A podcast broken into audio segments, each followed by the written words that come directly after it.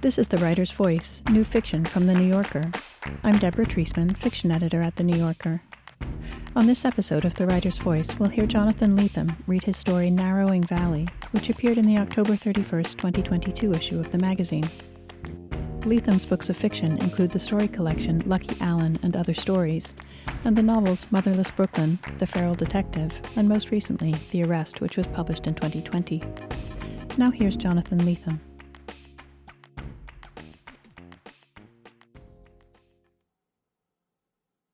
Narrowing Valley. Wide Load. Mr. Blue Sky. The characters ride into the story aboard a 1976 Winnebago Mini Winnie, one driven breakneck across broiling asphalt, overspilling its lane on both sides. Though the story's characters are themselves oblivious, the story acknowledges that it is being written on stolen Tongva land. Indeed, the same Tongva land toward which the recreational vehicle now barrels. The story gives respect and reverence to those who came before it, which ought to be absolutely everyone, even you, reader, since the story does not yet and may never exist. Yet, here it seems to come, the story and the recreational vehicle, the Winnebago like a bread box rumbling westward on fat, half-melted tires, a monster's bread box with its bragging orange stripe, side-view mirrors, flying buttressed a full foot from its cab to make it minimally navigable. The story already occupies too much space, demands too much attention. What the fuck? Watch where you're going. Who's driving that thing? A dad in mirrored aviator shades? Why, of course. He's R. Crumb's white man. He's Albert Brooks in Lost in America. He's the exhausted, normative protagonist. Our movie's leading man. There's no way to avoid him. Or maybe there is. Maybe one of his kids or his long-suffering wife can provide us with a marginally improved point of view, a parallax position from which to operate. Some fucking oxygen here, though it may be that all the oxygen is recirculated within the tightly sealed Winnebago. They all breathe the same air, surely. At least we can't hear the music that's playing inside. Electric Light Orchestra's greatest hits on 8-track tape. The story's writer. Turn to stone. The alternative is equally unpromising, that we raise up a literary selfie stick and catch a glimpse of the story's writer.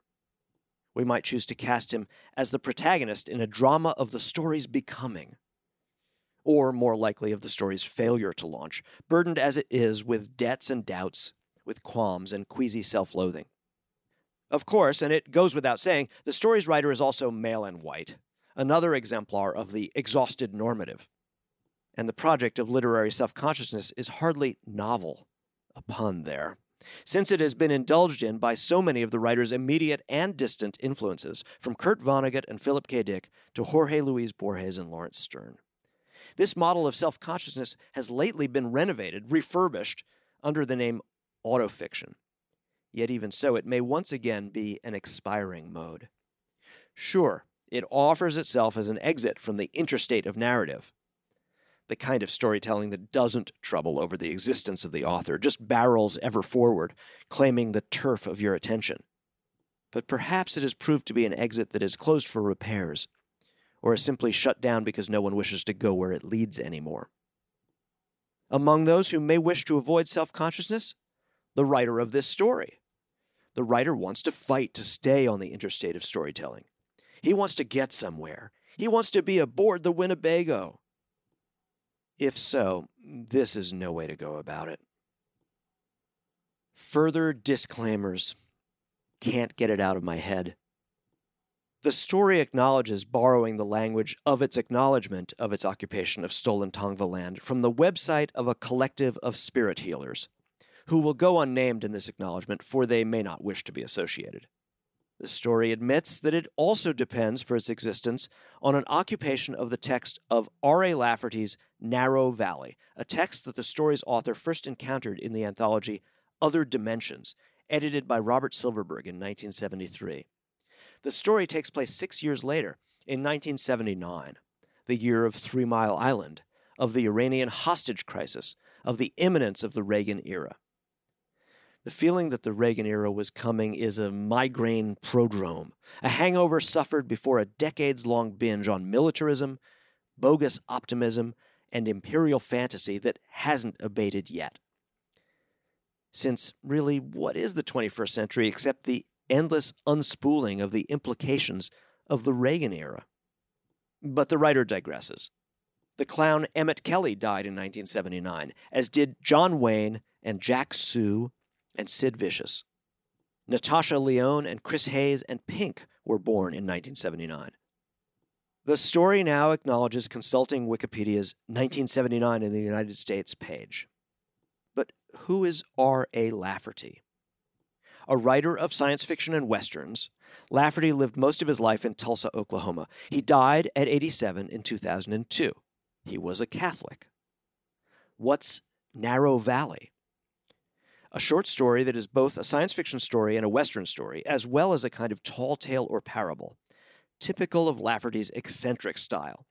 In it, a white family attempts to homestead on acreage originally given in a land allotment by the U.S. government to a Pawnee Indian named Clarence Big Saddle, and handed down to his son, Clarence Little Saddle. The land appears, from some vantage points, to be a broad and fertile valley with an alluring topography. However, when the white family attempts to enter the valley, it reveals itself to be a spatial anomaly, a strip of ground between two fences which is too small to enter. Or, more strangely, when outsiders, such as the white family, insist on entering it, it shrinks and flattens them to fit. Lafferty's story, originally published in 1966, still has much to recommend it. A delightful insouciance, admirable ethics, even if expressed in 20th century terms, surrealist humor, a winking self-awareness that affiliates it with more labored forms of literary metafiction, yet lacks the overt self-consciousness with which the present story is hobbled. The present story now acknowledges that by basing itself on a specific earlier science fiction story, it is also indebted, paradoxically, to another, The 9 Billion Names of God by Carter Scholes, which was based on The 9 Billion Names of God by Arthur C. Clarke, and which has amused and obsessed the writer of the present story for decades. The story now acknowledges its utter colonization by its own procedure of serially confessing its sources. The story, which initially believed itself to be operating on a blank page, moving into a horizon of possibility, is dismayed by the likelihood that it has wandered instead into a sucking undertow of bungled, authorial good intentions. The pathetic desire to write a story that will acknowledge its colonial crimes and historical debts. The Winnebago, moving with such innocent optimism across deserted western spaces, may be blundering into a valley of palimpsest. The story is belated. Collapsing Frontier. Strange Magic. The man and wife and kids in the Winnebago are moving west. The story moves west with them. All stories around here move west. An exhausting procedure, but necessary. Frederick Jackson Turner made this inevitable with his frontier thesis. Turner's thesis declares that white people placed their bootprints on the American continent in the name of American democracy. The thesis rationalized their push west as a noble effort to occupy land that was as good as waiting for them, like a medium waiting for the artistry of their realization. It claimed that the land lay as ready as a blank page, one on which new meaning could be sprinkled as easily as tapping at alphabetic keys, as the writer finds himself doing right now. This story has attempted to launch itself on a presumption of innocence. It shouldn't need to push another story off the page in order to be written, should it? It isn't required that the story murder another story. Intertextuality isn't colonization. Reference isn't smallpox. The Winnebago rumbles through open space, not an obstacle in sight. The father has purchased some desert land, sight unseen, acreage described to him by the realtor as virgin. He and his family are driving there to claim it.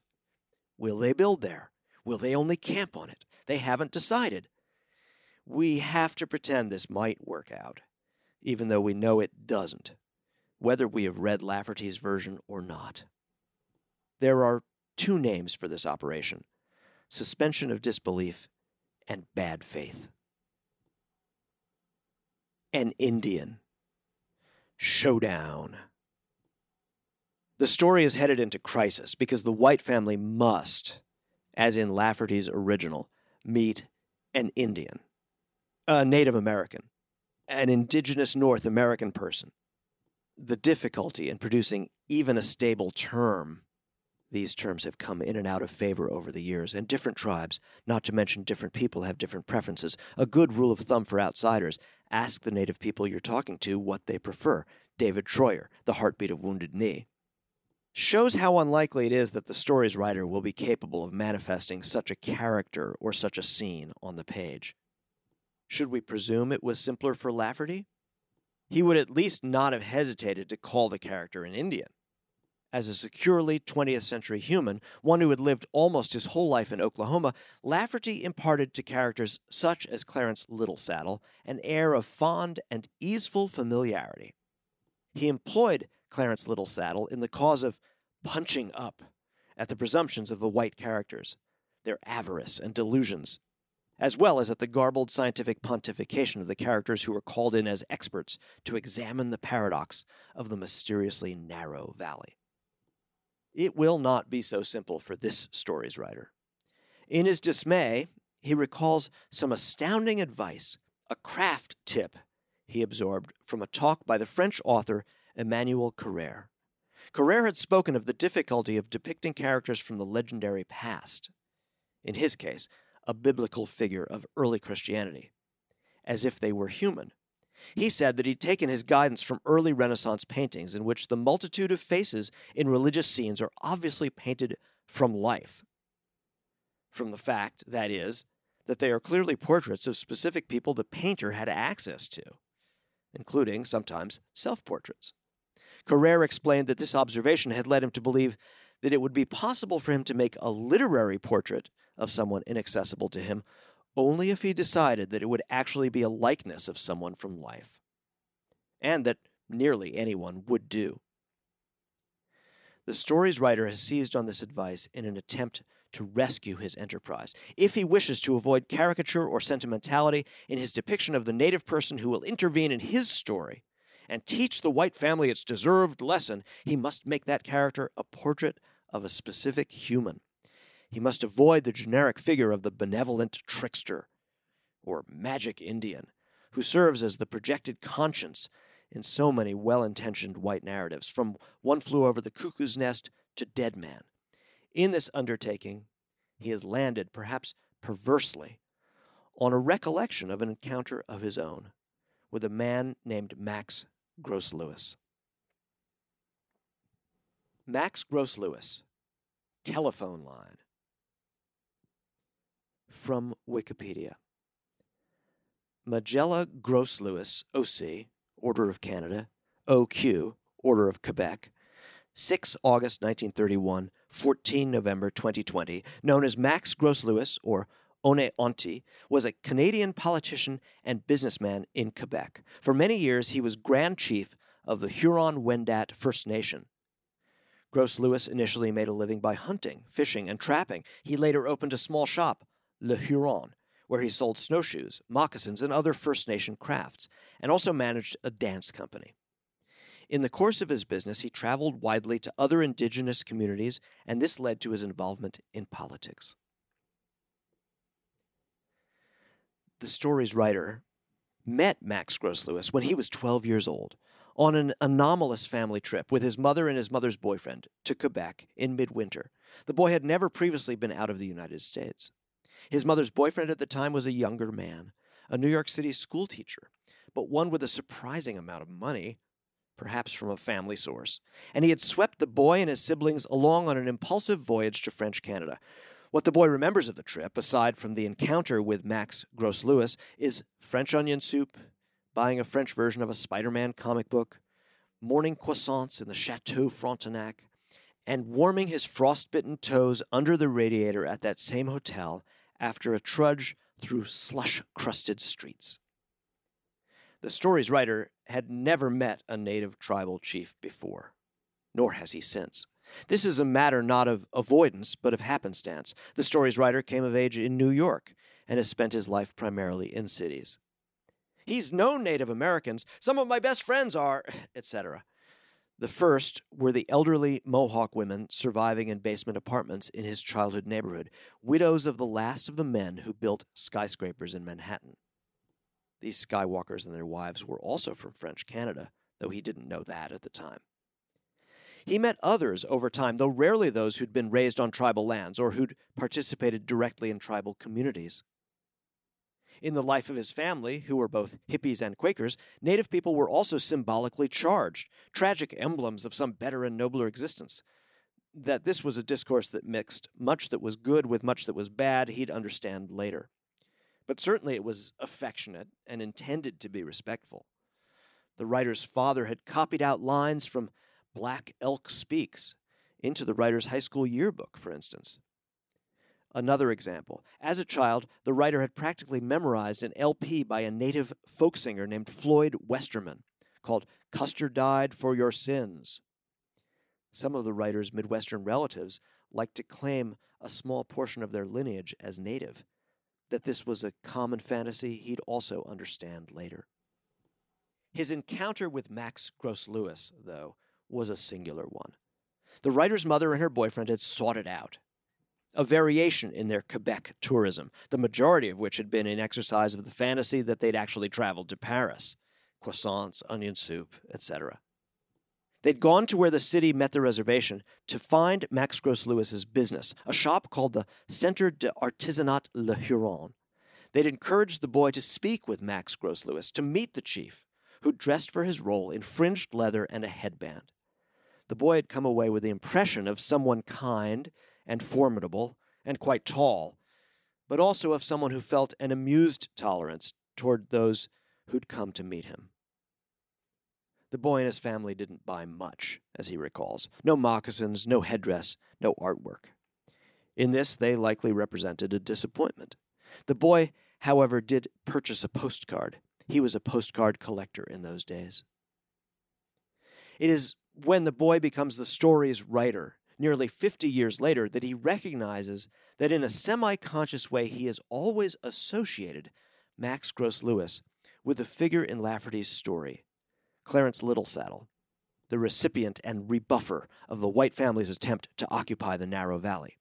It is also only when the story's writer conceives this plan to rewrite Lafferty and connects this to his memory of Max Gros-Louis that he troubles to Google Max Gros-Louis's name and discovers from his obituaries that the Huron-Wendat chief was alive until 2020 and that he was elected and served as the tribal chief in 3 separate periods across 5 decades, and that he was regarded as one of the truly great leaders in the First Nations cause in Canada's history. Had the story's writer imagined that Max Gros-Louis was some kind of trickster or charlatan, a pretend chief who was really a seller of tourist merchandise? No. Yet, in his astonishment at what he learns from the obituaries, the story's writer realizes that he had imagined that Max Gros-Louis was frozen in time, that Max Gros-Louis was a kind of private dream nudging at his awareness.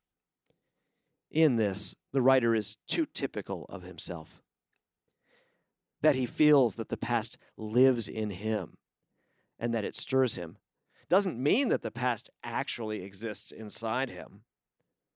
The past, too, is a narrow valley, one refusing occupation.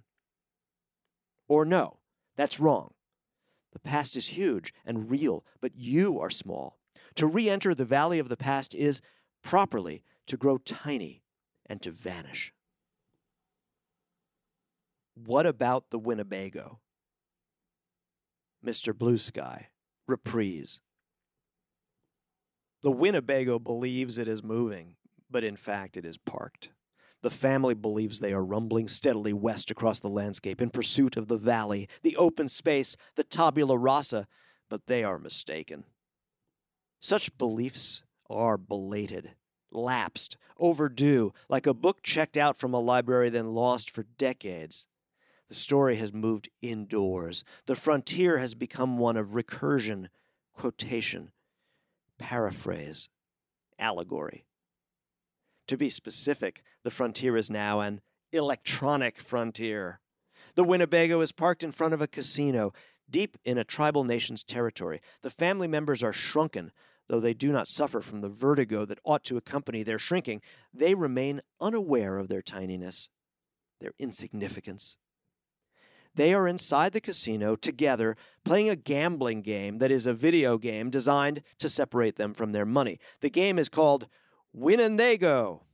The action consists of attempting to place homesteads on every 100 acres of open territory, a frantic effort destined, as in all gambling devices, to tease and entice with sporadic success and to bring in the end total failure and defeat. The soundtrack of the game consists of songs licensed from the band ELO, the design of the frontier across which the family navigates, and which repeats like the backdrop in a Flintstones cartoon, consists of cacti, distant canyon bluffs, abandoned gold mines, wood-paneled station wagons, and crafty, winking trickster Indians selling merchandise at trading posts. All of this is rendered in a nostalgic 1970s cartoon style. But the story, it is now apparent, takes place not in 1979, but in the present. The past, even so recent a past as 1979, a time in which a paraphrase of Lafferty's story could still conceivably be written, is unsustainable. The machine is sucking money from the family's coffers. It's okay, they have a lot of it. The story dollies out now to leave the family there, in the windowless bowels of the casino, to rise up and observe the Winnebago in the parking lot, amid so many other unwieldy vacation vehicles also stilled there. The story climbs ever higher to a wide pan of the surrounding desert, then higher to find the horizon. The story acknowledges its collapse at this vanishing point, which is not a frontier of any type or variety. The story acknowledges its relief at being over, even as it acknowledges the possibility that it never managed to begin. Game over. Thanks for playing.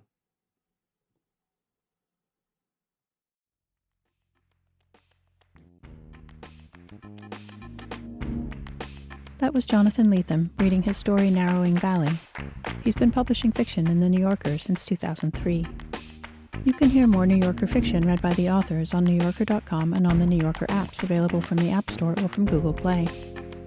On the New Yorker Fiction Podcast, we invite writers to choose stories from the magazine's archives to read and discuss. This month, Madeline Tien reads The Cafeteria in the Evening and A Pool in the Rain by Yoko Ogawa, translated from the Japanese by Steven Snyder. You can subscribe to that and other New Yorker podcasts by searching for The New Yorker in your podcast app. Tell us what you thought of this podcast by rating and reviewing The Writer's Voice in Apple Podcasts. The Writer's Voice is produced by Michelle Moses. I'm Deborah Treisman. Thanks for listening.